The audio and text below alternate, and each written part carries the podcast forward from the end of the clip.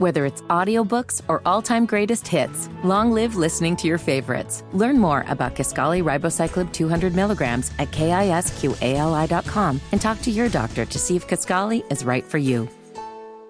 Okay, let's begin. Are you really okay with this? Are you okay? Everything's gonna be okay.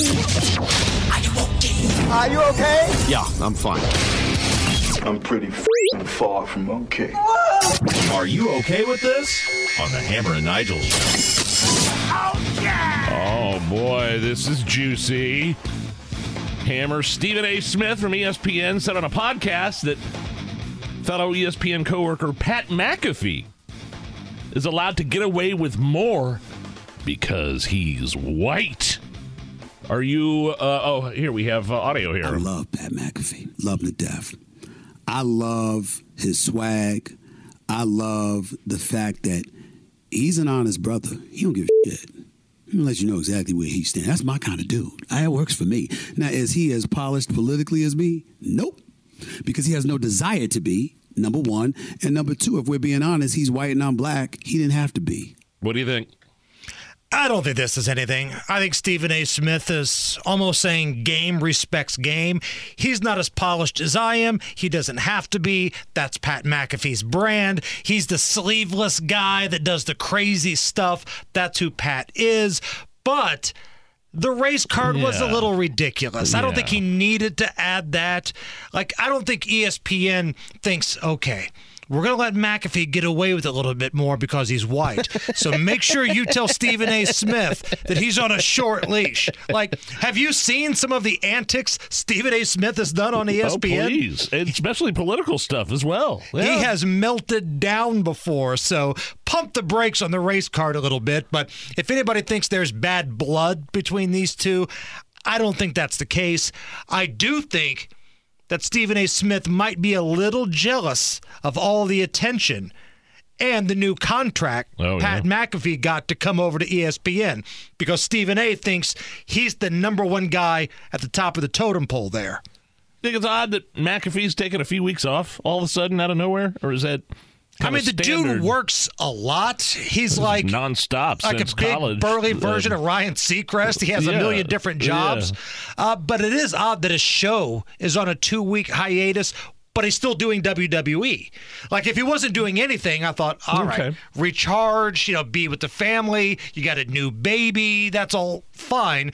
But he's still out on the road with WWE. So it's a little confusing. But hell, man, whatever he wants to do, it's his Yeah, life. If Cheers. it, if he can got it, do it. Uh, the University of Iowa is offering a Pokemath course that combines video game with math. Here is the course instructor talking about why they chose Pokemon Go to teach math. Students seem to really enjoy using Pokemon to motivate mathematics, and it drew them into the the math of Pokemon Go, but then also sent them out and they started to see the math in other areas of their life. It includes some walking around. It's not super intensive with like video gamey stuff and, and sort of technical ability, and it's free. Pokemath at the University of Iowa. Are you okay with this? Yes, I'm Oh. 100% okay with this because they're still incorporating math.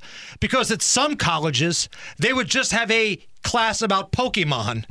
they're actually using it to apply mathematics here. So, yes, I'm fine. Like, we had a story not too long ago where somebody is offering a Taylor Swift I was course. just thinking about that. Yeah. You know, so at Yeah. least here they're trying to find a fun way to make the mathematics resonate with people.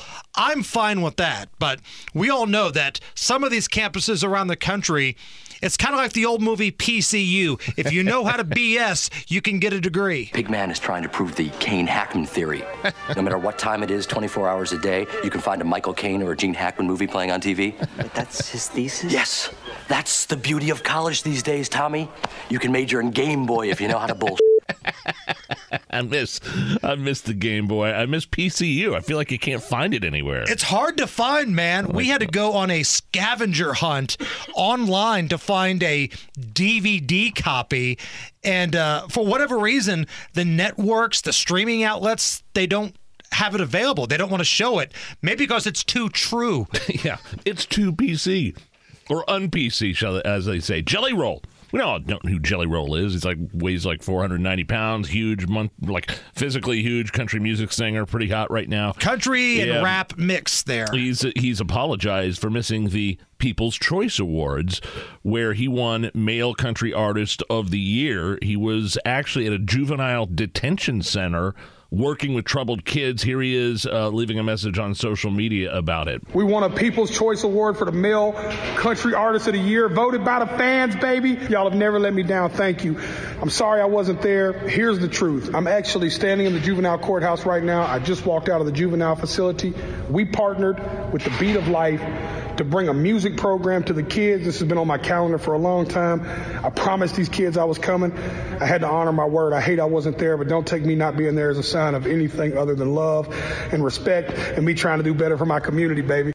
I know this is your segment, but I think that's pretty incredible. Are you okay with this? Yes, because I believe that was in Indiana when he was here for All Star Weekend. I think he went to Pendleton. He may have went to Pendleton. I think this was in his hometown, which I believe is somewhere in Tennessee or something. Which like is that. Even better because it means he does this in multiple places. Yes. Like if you can get some of these kids at an early age, like the juvenile detention center, Yep. and let them know, hey, there are better ways to make a living than selling drugs or breaking into stores or whatever you're here for. Uh, look at him. You know, Jelly Roll, he's had a rough upbringing, but he turned himself around. I think that's awesome. Good for him. Are you okay with this? Little Caesars might start cutting their pizza by the yard.